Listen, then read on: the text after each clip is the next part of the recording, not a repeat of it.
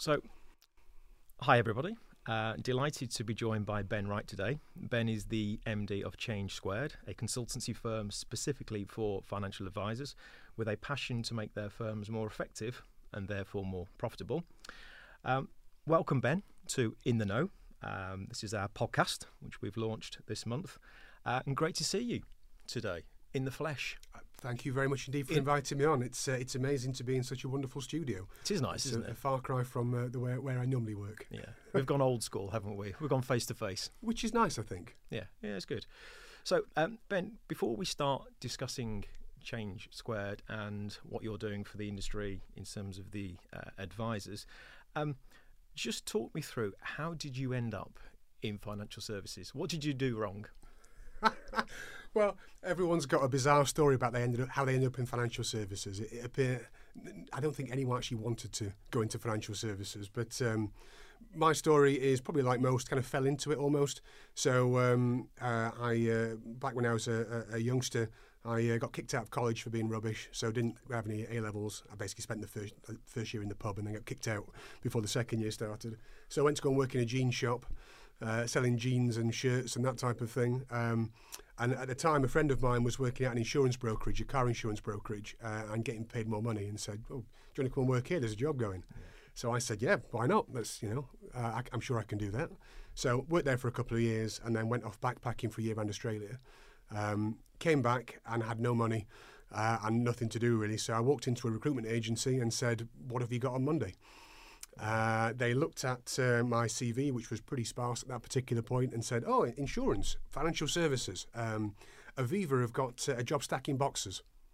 I was like, "Yep, yeah, that'll do. Happy, happy with that one." So um, I went to Aviva uh, and stacked boxes for a couple of weeks. And while I was there, I was got chatting to um, everyone else that worked there, and um, one of the team leaders said, "Oh, you, you, you can talk a bit. You've got the gift of the gab. Um, how do you fancy going on the phones?" I said, "Yeah, what am I talking about?" I said, "Pensions." I said, "Oh, okay. what, what's that?" Almost. Uh, so um, yeah, went on, went on the phones at Aviva working in, in pensions, and then um, they decided that it would be a great idea if all their staff had FPC one, so they had a, a, an understanding of the industry. So I did that, and then did FPC two, and then I thought, well, hang on, if I get one more, I can be a financial advisor. So went on and got FPC three at that time. Um, and then actually moved away from Aviva to work at HSBC as a financial advisor, uh, and did ten years there um, as an advisor, and then running teams locally, and then running regional teams. I uh, did a couple of big projects for them uh, before getting headhunted across to Tenet Group. Um, so I joined Tenet looking after their research and technical teams, so all of the panels, all of the advice process, the, the more kind of complicated side of it.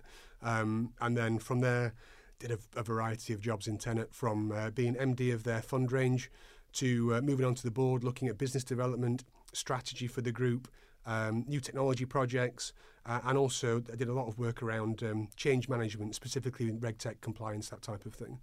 Um, so that, that's what got me into the industry. And then um, uh, I left Tenet in April last year, April 22, uh, to start my own consultancy firm, which is which is where I am now in, uh, in Change Squared.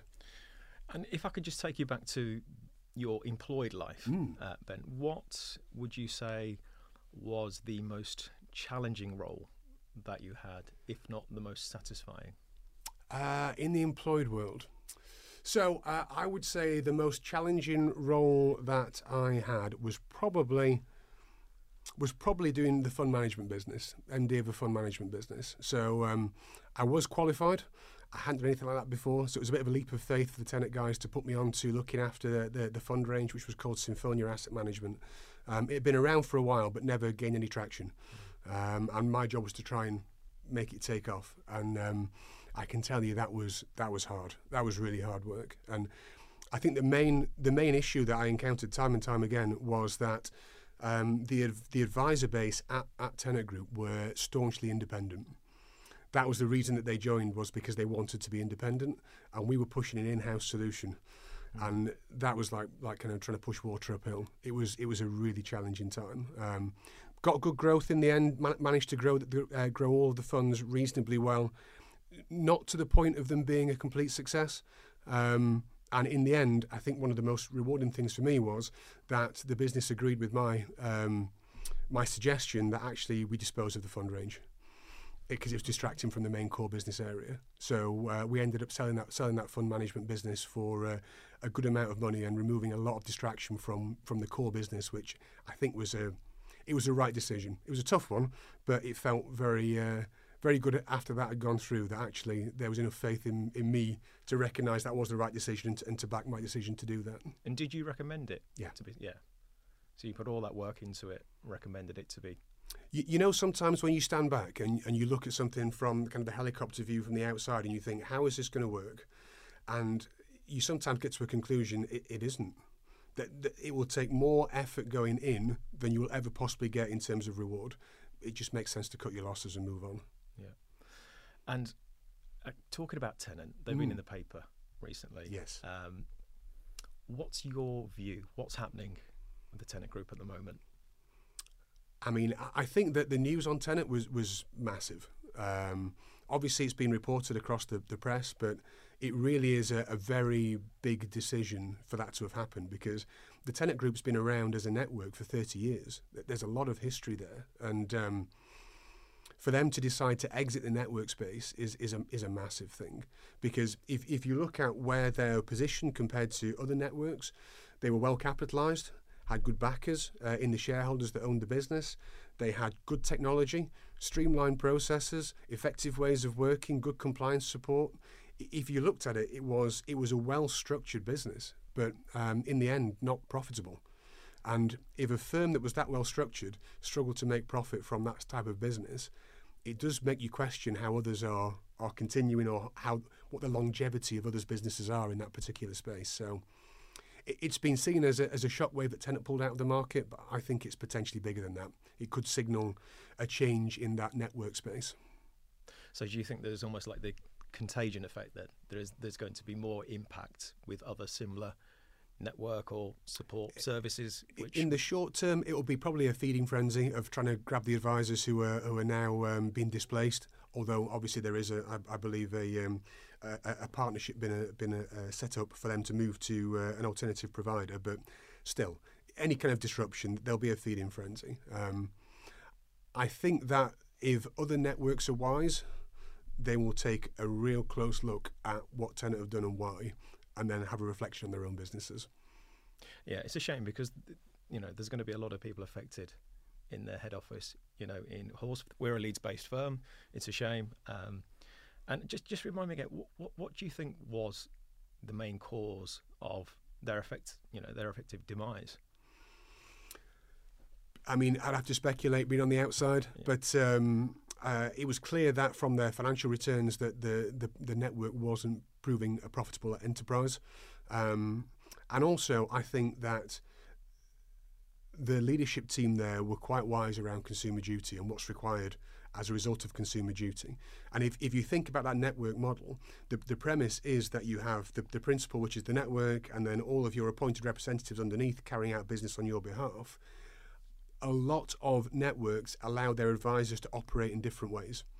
So you may end up with the principal, and then underneath that, there could be a hundred different firms all doing business a hundred different ways. Mm. And under the, the consumer duty guidance, as principal, you have to be able to ensure that everyone operating under your banner is doing things effectively, offering good levels of support, that they're offering price and value, that all this stuff, and, and actually collecting in that amount of data and then being able to analyze it and say, yes, we're comfortable that everyone is operating, I just think that is a, a, a really difficult thing to do now. If firms are more, the more vertically stacked firms are, not integrated in terms of fund propositions and the rest of it, but in terms of process uh, and the way that they operate, the, the easier it will be. Um, the more that uh, the ARs can do their own thing, the more difficult it's going to be from a consumer duty perspective. So I, I think that was a, a, probably a contributing factor. Okay, so you think there's going to be a period of reflection from other networks and support services out there? I think there should be. You should be, yeah. Um, if those that are clever will will, take this as a, an opportunity to do. And it sounds awful at this stage, but an autopsy on Tenet as to what happened and, and what went wrong and, and why this decision was made. And then uh, I think that there will be some lessons to be learned on how others can structure their businesses more effectively. Okay, so time will tell then. But a shame anyway, because 30 years is a lot of history. It is a lot of history, and um, you know I absolutely love my time at Tenet. I, I got so much out of that business; it's it's, it's unbelievable. So it is a, it's a real shame to see to see this this happen. Although it does live on, um, they have kept the um, uh, the national side of the business uh, in, in Tenet and You. So um, uh, I believe the plans are to continue to grow that as a national business, and also compliance, Tenet Compliance Services has been retained, which is a um, DA support business. Um, I believe that they will. The plan is to kind of grow both of those businesses in the absence of the network. Okay. Well, let's. Uh, well, thank you for that. I found that um, you know interesting. Let me. Well, let's talk about you. Okay. For a moment. Sure. And and this is directly from your LinkedIn profile. So I was doing some research. Now you describe yourself as curious, creative, and energized. Yes. Okay. So how easy was it to come up with those traits? Um, so I, I think that those are those are my defining traits, and they've been there forever. To be honest, uh, that that's just how I'm kind of wired as a, as an individual. Did take a while to get to get it down from the noise down to those kind of three words, but I spent quite a lot of time looking at LinkedIn posts uh, and LinkedIn profiles to see how what are the ones that I engage with best? And they're the ones that said most about the individual. So rather than I like to play tennis on a weekend or, you know, I've got an interest in economics, it was about the individual themselves. And I thought, how can I, how can I describe myself? And those three words are what came out. That, that really defines how I look at life. Okay, well, let's talk about being energized then. Yep. Okay, because are you one of life's uh, just very positive type individuals? Yes. Unbelievably so. In, in everything? Yes. Seriously. So when you're talking about consumer duty, yes, are you the guy walking in and say, "Right, guys, we've got consumer duty. We're going to knock this out of the park. We're going to go for this," even so, if your subjects are quite, forgive me, quite dry or technical? You know, is is that what uh, you're still energised and still sort of positive around that? Yeah, I, I suppose I, I, throw myself into whatever I do. So if there is a, um, you know, I'm, I'm working with a firm and they've got a massive issue around a particular element of consumer duty, it's right. Let's jump in, roll our sleeves up, and kind of get in there and get it done. Um, I, I find I find that the the more energy you put out, the more energy you get back, and that's something that I've learned o- over the years. Really, is that the, the more you kind of give to the world, the more you'll receive back from the world. And I tend to find that when I go into a project, if I throw my whole self in, then we tend to get a good result, and you know the, the business are very happy with it, and I tend to get a lot of satisfaction myself uh, from the outcome from that, which then drives me to put myself in even further for the next one. So, how do you handle where perhaps people aren't as positive as you? So, if you throw yourself into something yep. and you don't get that back, how do you remain still positive? So, um, you have to have a good knowledge of personality types and how people approach different situations. Um, I, I, do read a lot around psychology and that side of things, and um, it's important to understand your introverts, your extroverts, your people that thrive on attention, those that love detail, and then adapt your adapt the way that you interact with them to fit their uh, their their preferred way of, of working. Doesn't mean that you have to have less enthusiasm or energy. It just means it needs to be channeled a different way. But do you do you get off days? do, you, do you get days uh, like yeah. I get? Like oh god, honestly. Yes, yeah. I think I think everyone has off days, and it, it's probably good to realise that you know uh, it, it's okay to have bad days. Um, because if you look at social media, everyone's always positive and super happy and all the rest of it. And you know, sometimes you have a day where you think, "God, I'd rather not be here today." Um, thankfully for me, relatively few. Uh, I'm probably an, a nine or a ten out of ten most days. Wow. That's that's my wake up state, and then let's get going with life. Um, so I, I, tend to be able to approach things from a good place most of the time, yeah. which really annoys my other half because she, she's probably more the other way around.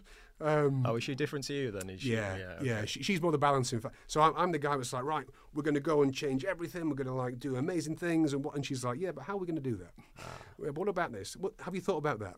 And to be fair, we, we complement each other quite well because she thinks about all the logistics and practicalities, whereas I'm kind of the big big picture, blue sky type of thing. So we, we work very well together. Good. And so you've had a, a varied career. You worked mm. at Tenet for a number of years in a number of different roles. What was the idea behind Change Squared? So, Change Squared was a. Um, I'd thought about it for a while. Well, let, let, let me tell you the, the almost kind of the way that uh, I've, I suppose Change Squared came to be. So, in my, my role at that time at Tenet, I was doing a lot of strategic project work, a lot of work around process efficiency, um, around change management, and in kind of regulatory technology, that kind of side of things. And I absolutely loved it. And I thought, you know what, this is so useful um, because businesses can change overnight by freeing up resource to do the things that they, they're really good at and get rid of all the rubbish that no one needs to do. You can either automate or you can delegate down to uh, a more junior person and, and just organise a business in an effective way. And I got thinking to myself, well, other businesses must need this too.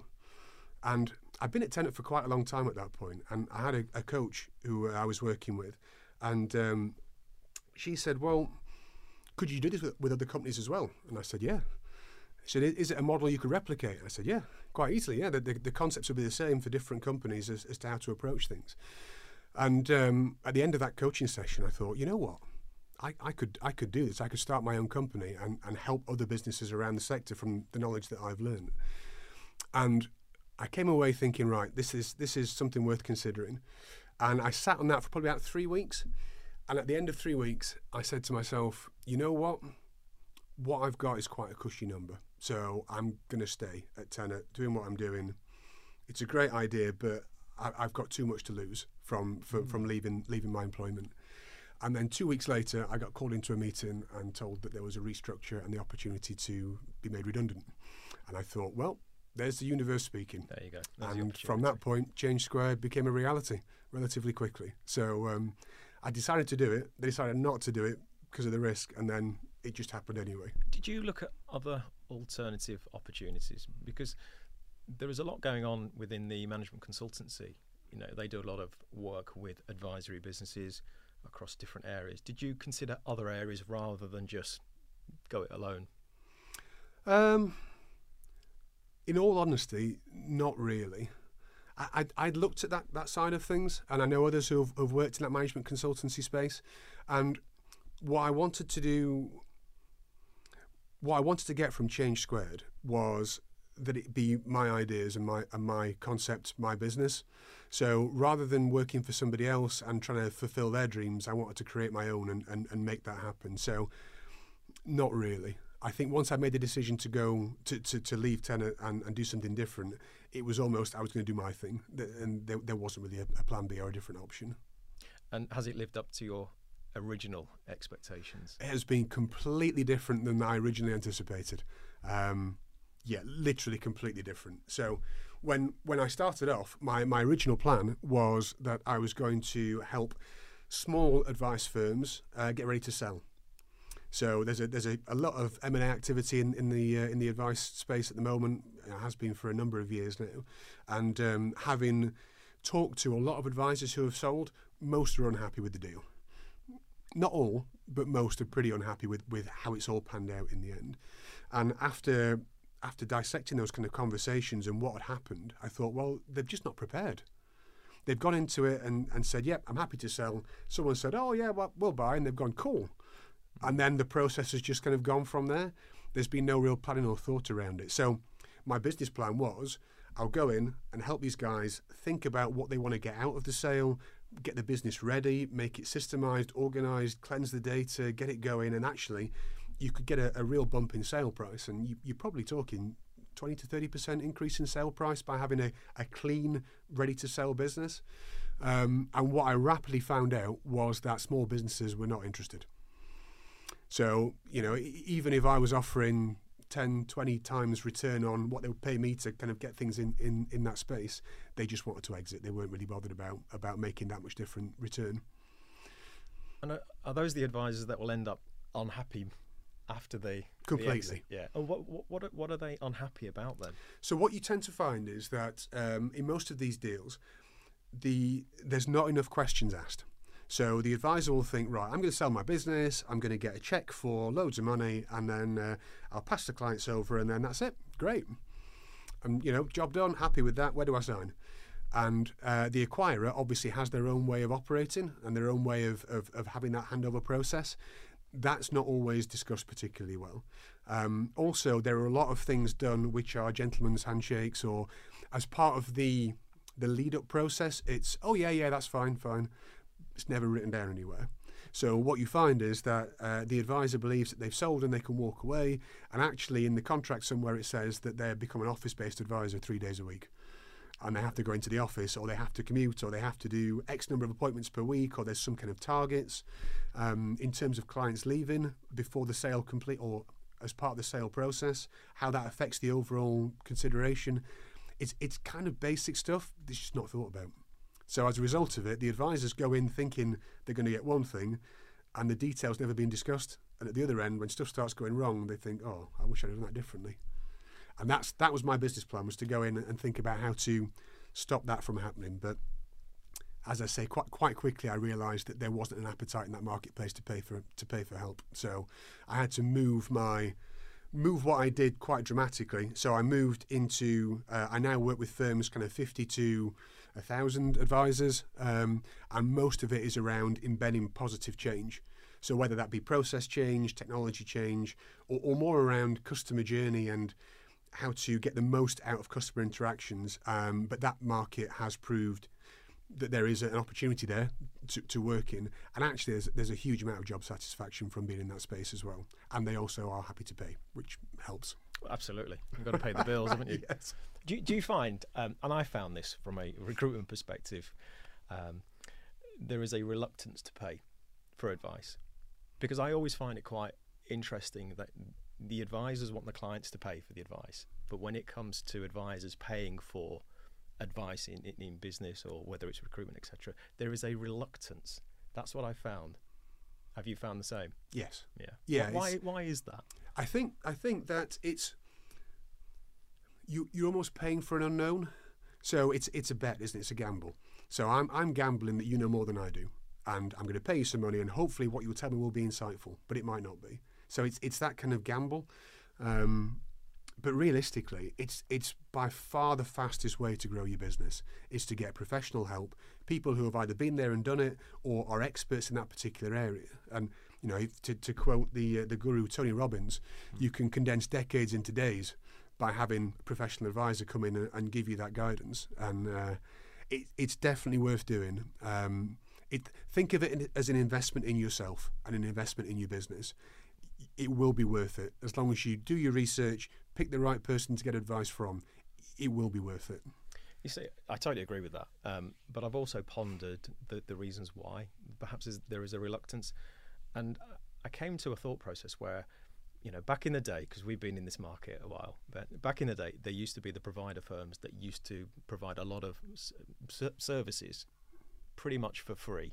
You know, we're talking the big provider. Do you think that has there's still that feeling there that they've used to have these services for free from pro- providers because the more services you offered, the more add-ons, then the more likely you were to give business to those. Do you think there's still that inherent sort of we used to get that for free because we used to have a, a qualifications business and trying to sell a mock exam for thirty quid was just painful.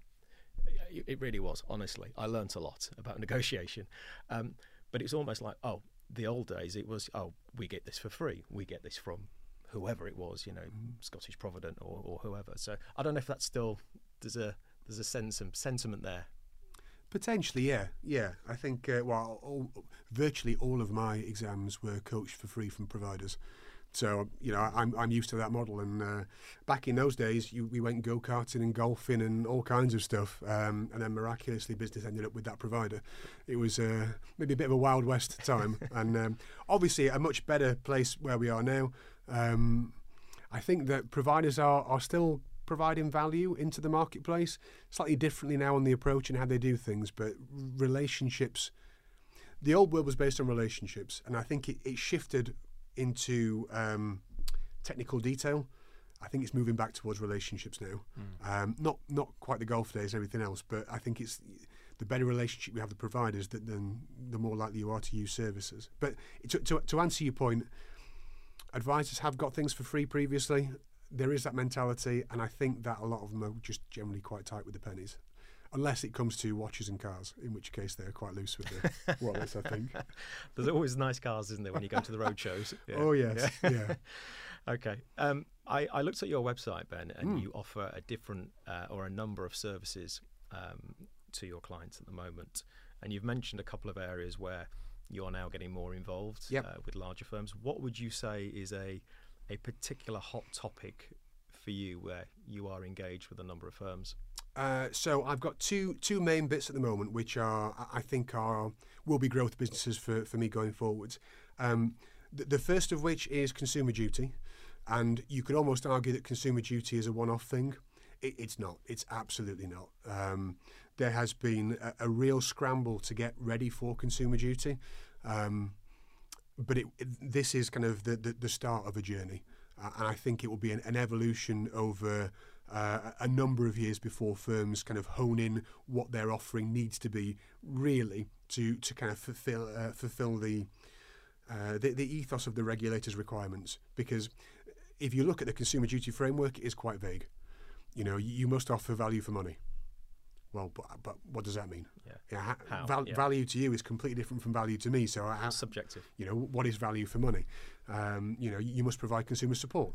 So oh well what, what does that mean? So all of this is really left up to individual firms to decide and firms are trying to work out what on earth it means. Um, there's been some great work done. There are some firms who are really taking it seriously and investing heavily in this. Um, there are others that are not and I think that we will probably start to see I think we'll, we'll start to see uh, maybe next year some regulatory intervention, and then that will be a kick that the rest of the firms who haven't invested needed to say, well, maybe we should get our act together and, and crack on here because you know there are some firms who have looked at it and said, yeah, we're fine, and that is their preparation, whereas others have spent millions on preparing for consumer duty. So there is quite a broad spectrum. Th- Those who understand it and understand the requirements have spent the most money. So it should have been implemented what 31st of July. Yep. Was that the right? Okay. That was go live. so there are still firms that haven't. yes. Wow. So is that like Russian roulette then? Just waiting for the FCA to come in and have a look at what they're doing. So I- would, to be fair, I would give a lot of credit to the FCA on this because in um, uh, meetings that I've I've been uh, at with the FCA there or presentations that I've listened to, they've talked about having a a, a proportional response or un- understanding that this this isn't a that they're asking quite a lot. So I think that as long as firms are working towards, there won't be too much of an issue.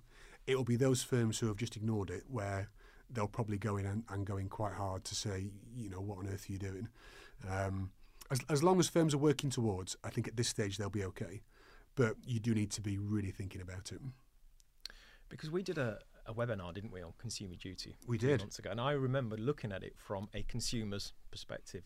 And I came off that webinar, and I actually thought to myself that I already felt I was protected anyway. Yep. I think the industry's got a long way to improve itself. And then I'm not sure who made the comment. It might have been you, Ben, that I might actually see more paperwork coming to yeah. And I'm thinking I don't read it now anyway.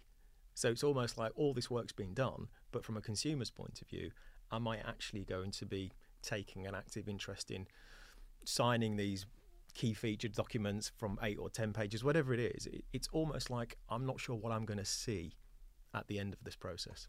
There's so I, I think that there, there are two there are two kind of elements really to, to, to consider here. So one of which is that consumer duty should make things easier for you to do business as a customer. What is actually happening is more paperwork's being generated as people try and figure out how to fulfil that requirement. So um, you'll see more bits of paperwork to sign, more things that you'll need to do yourself as a customer. Um, while this transition goes through, it should be that you know, at the moment a suitability report for a piece of advice could be 60 pages long. And who's going to read all that? Because most of it is technical detail. And the reason it is is structured that way is that if there's a complaint in the future, it can be defended. Hmm. Because you can then say the client has had all of the information. If they chose not to read it, that's their own kind of fault.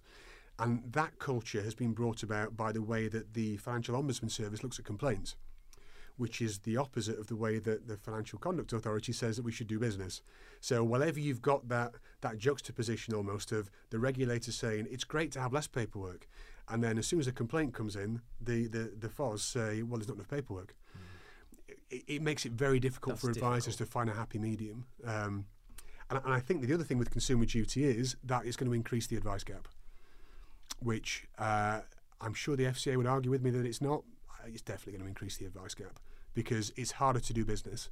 So what you'll find is that the minimum amount a client has to invest will need to go up because the cost of servicing them increases for the advisor. So you'll actually find that the advice gap increases as a result of this additional regulation, which is designed to protect people and give more people access to advice. I think it'll do the opposite in the short term. Could it create opportunity where firms could diversify and maybe invest in more tech for those people who perhaps are affected by, you know, the new regulations coming in?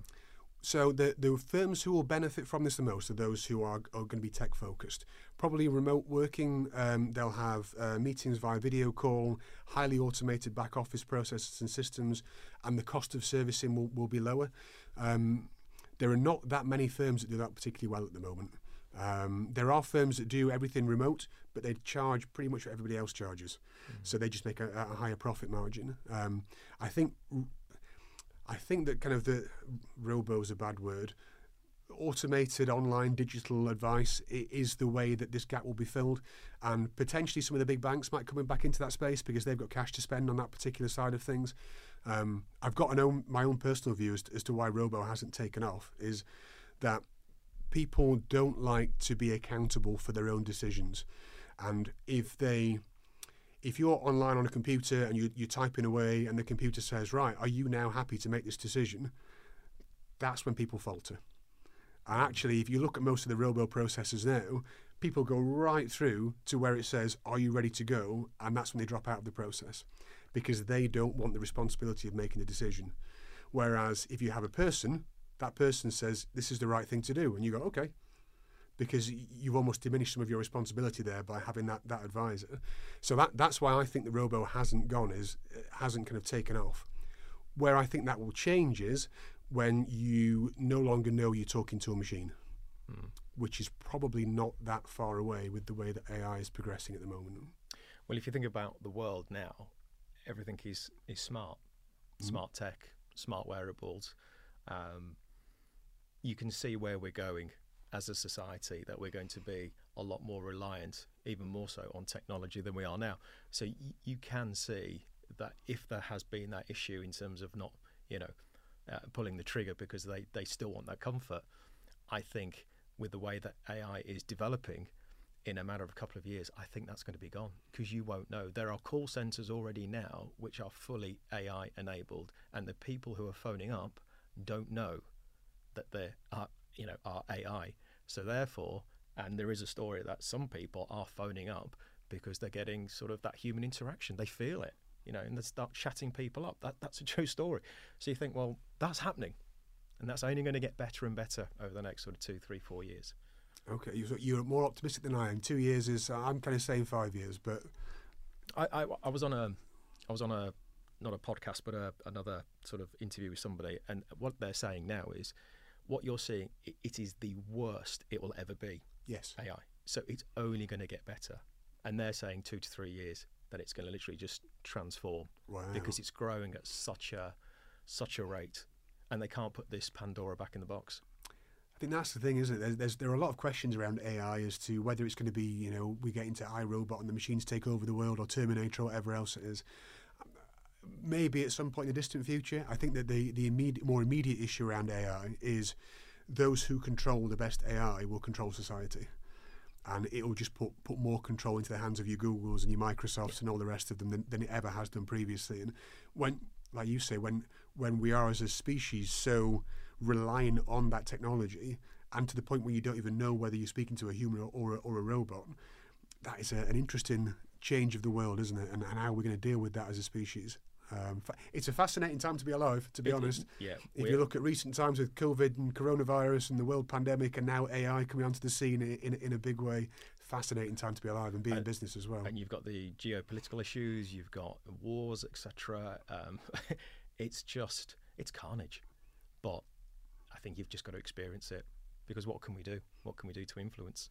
In any period of change, it's a period of, period of opportunity. Yeah. And that comes back to my naive optimism around the world. There you go. You're nine again. Nine and where, ten. Where, wherever there's change, there's a, there's a, an opportunity. There is. I totally agree with that. But let, let, us talk about some of those changes then, because you, you you've had you know change squared for you know over a year now anyway, mm-hmm. and it's it's uh, you know doing well. Tell me about some of these success stories then, because your original business plan, you didn't sort of, you know, that didn't work out. So again, you amend, you adapt, you know, focused on, you know, helping advisors process tech. Share a, a success story that people will be interested in. Okay, so um, one of the companies that I'm, I'm working with and, and, still working with at the moment, we're introducing a uh, client survey based technology into their business. And they'd attempt to do this on their own, and it hadn't, it hadn't really worked. Um, so, still believed that that was a great thing to do and, and it would produce great results in terms of client survey, client feedback on the process and how they kind of work their business. Um, but they were struggling as to how to get anyone involved or how get, to get anyone to actually accept that it was a thing. So um, I engaged with them to look at how to embed that as a as a, a way of working in the business. And after talking to the senior execs there, uh, I created a plan where we did a, a, a, big old launch across the company. Everybody involved, lots of webinars, lots of um, uh, email stuff, um, lots of kind of spoken word things, question and answers, quizzes, getting the advisors involved, uh, and then launched that tech out. And the launch that we did was accepted, and it is now being used across the entire business. And uh, it's it's a decent sized firm, a lot of advisors in there, and they're only uh, about a month, two months in so far. The results are absolutely staggering. They're, they're incredible okay. in that the feedback coming back is highlighting things that they hadn't realised were a problem and now they know they can fix it before it becomes a bigger problem. As in, they were probably getting complaints where, and they didn't know why they were coming in. This feedback is highlighted right. That is this. That is the exact area where where issues are arising from, and likewise, it's highlighted what they're really good at, and you know where they should probably push more or, or represent themselves more on being specialists in this particular area. But I suppose the, the, the, satisfaction for me is that it launched properly and it was adopted by all of the users, and everyone seems happy that it's there now, and it's become part of life within a very short space of time. And that's really the stuff that I absolutely love doing is is creating that change in businesses where people come on that change journey. It's not changed because you've been told to; it's changed because you believe in it.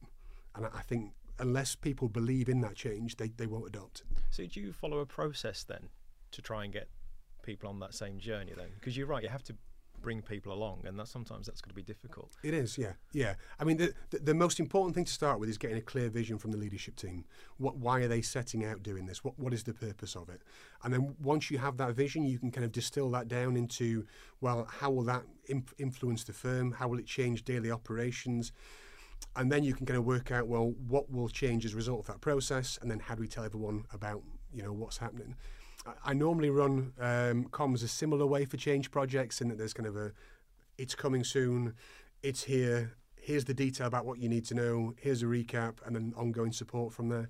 It does vary by firm, but it's a lot of firms try and do change either quietly, they'll they'll push it in the background, or they'll say, "Oh yeah, we're doing that now from tomorrow," hmm. but never say why or what's the purpose of it or what's the benefit of the change.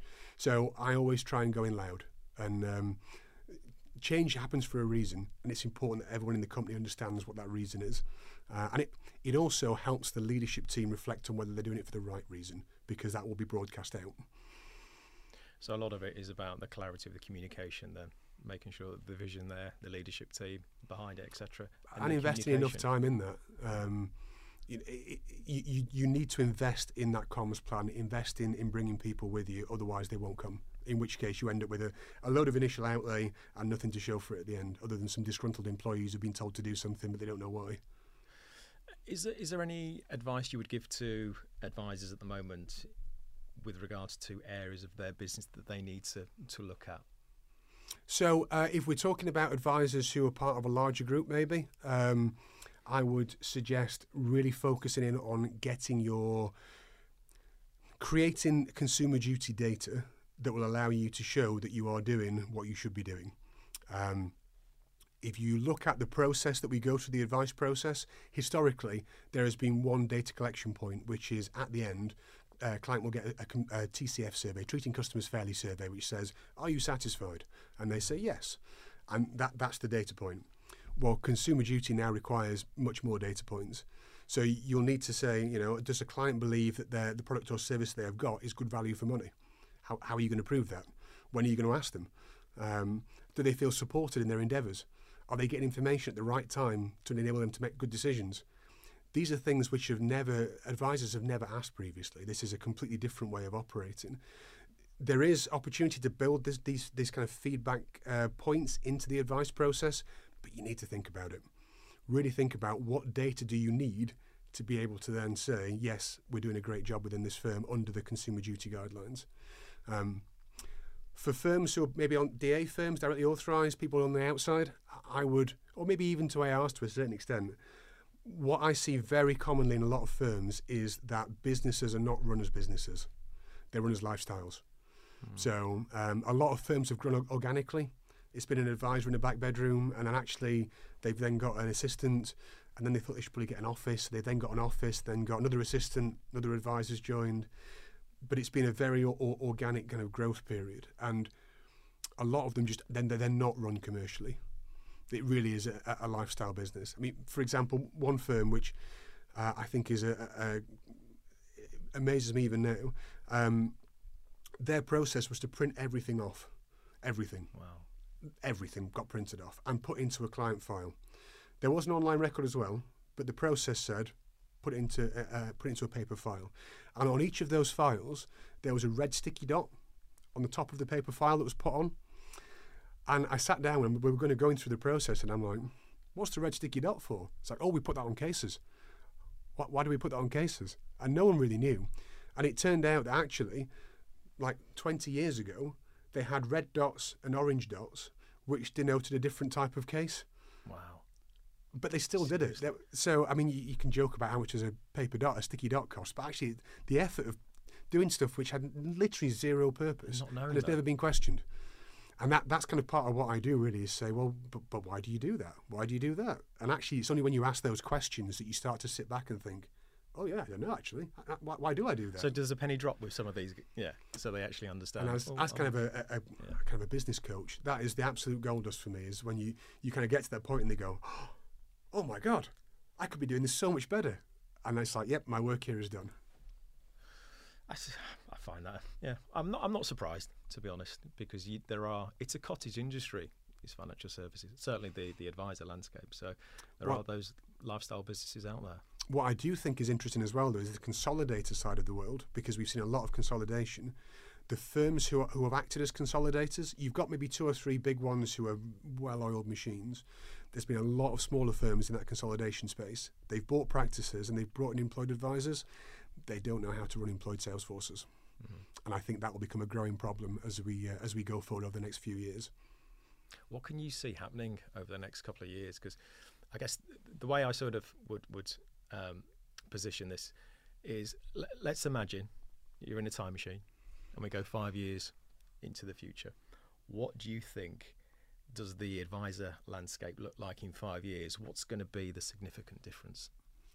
I think that we are going to see more, um, a smaller number of bigger firms. So we're going to see more consolidation. That will continue. Um, the market is still relatively buoyant at the moment, merger and acquisition market. Um, the the buyers are being more picky at the moment, but they are, they've still got money. They're still out there looking to buy.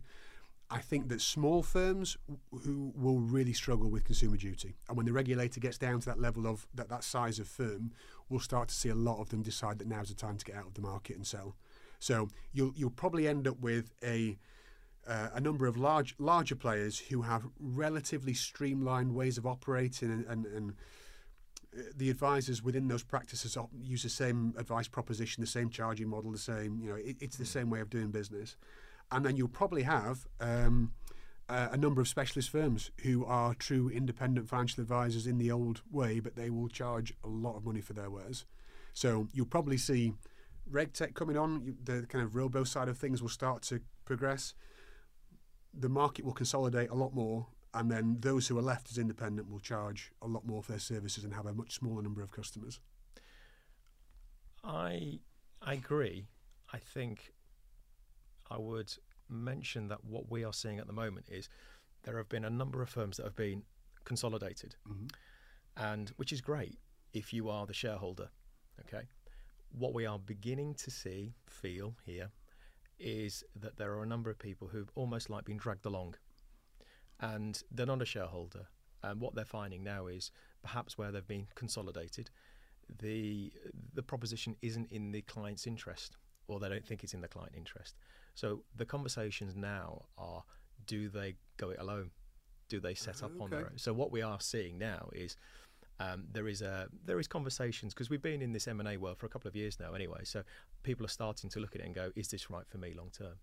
And what I'm, we are seeing is potentially those conversations about uh, people wanting to go and work for perhaps more regional firms. Because if you remember, you know, 10, 15 years ago in Leeds, you had LEBC, you had Yorkshire Investment Group, you had Pearson Jones. You don't have that. You just have, you know, larger brands. Um, so we are starting to see some of that consolidation move, and it's almost like it's like a cycle beginning again. So I'm not sure if you're seeing that, but from a recruitment perspective, we're starting to have these conversations where they're looking to perhaps build something or buddy up with other people of like minds. That's really interesting, actually. Um, I've I've heard around some fallout of, of advisors who have been bought out.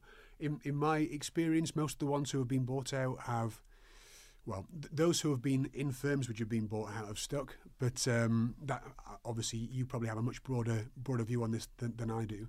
That is interesting. I mean, I, am not sure now's a, well now's a very fun time to start a financial advice business with everything that's going on. You, you could argue, um, with my positive hat on, that you know what's coming. You can set a new firm up exactly the right way to to make sure it operates uh, consumer duty compliant and in the best way possible with technology. Um, it is a lot though. It's a lot to take on, especially if you've been under somebody else's wing. Um, firms that I've seen before who have made that jump have realised, you know, as I did go into business, it's not as easy as you, as you maybe envisage it being. But um, the growth of regional practices could be an interesting one, actually. I, would kind of had it more towards national firms, yeah. uh, but regional firms could be an interesting one. Well, one to watch. I think from a you know a, a, client perspective, I think you know there is a.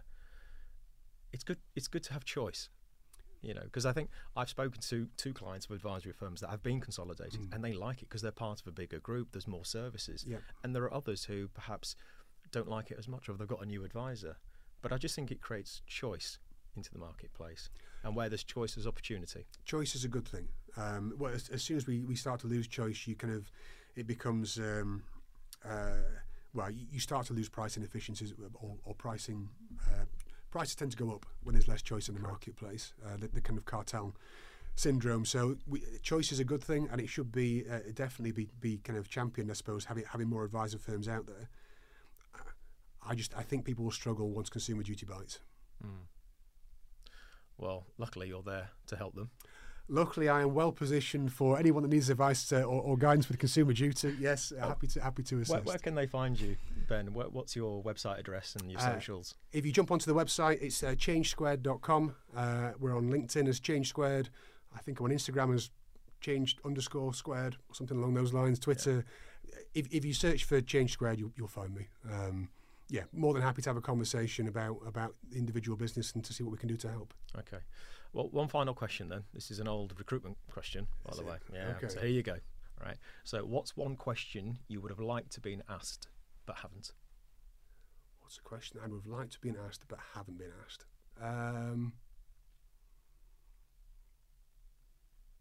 that's a that's a really good question because it makes you think and there are a number of answers. One thinking, does that make me sound egotistical, or does that make me sound? Uh, so uh, I don't know. Really, a question I'd like to have been asked, but uh, but I haven't. Um, you haven't asked about hobbies and interests. What are your hobbies and interests then? Thank you for asking. Um, That's a segue. we'll edit that bit out. no, it's fine. Um, I, t- I tend to do quite a lot of stuff. Um, I'm quite a scattered personality, but um, love fitness stuff, love running. I think you're a runner as well. Um, fitness, not so much running anymore. Ah, okay, yeah. not running anymore. Right, yeah, yeah, running, gym, boot camp, that type of thing. Walking, love a bit of sailing as well, uh, and I'm an avid motorbiker. Wow. So um, where I live, I live in Sheffield, and I'm right on the edge of the Peak District. So um, if I got the motorbike within probably a minute and a half, I'm in the countryside, and it is just wonderful, wonderful feeling to traz around there on, on the bike on the weekend. And is that with your wife or just you? No, just me. Just She's uh, she is not an avid biker. She's an anti-biker, I think. What bike have you got? I have got a Honda VFR 800 for those in the know. Oh, nice. Uh, which is a sports tourer. Um, very pleasant. Very nice. Yeah. So that's that's how I spend my uh, my uh, spend my weekends.